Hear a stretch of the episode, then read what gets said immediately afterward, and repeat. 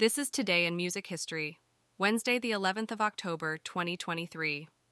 Ladies and gentlemen, echoing from the golden archives of music history, today's course of our musical journey takes us back to the vibrant spectrum of sounds and rhythms in 1982.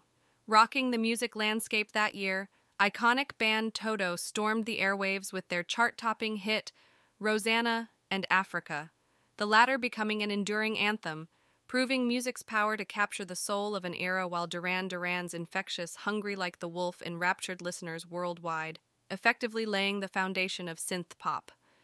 Meanwhile, Prince's double album, 1999 Inches, erupted, showcasing his genre blending brilliance, ultimately redefining the shape of pop and funk for decades to follow. Michael Jackson's Thriller, however, became the tour de force of 1982, revolutionizing music video culture shattering racial barriers, and redefining fame in the music industry and beyond, making 1982 a seminal year in the annals of music history.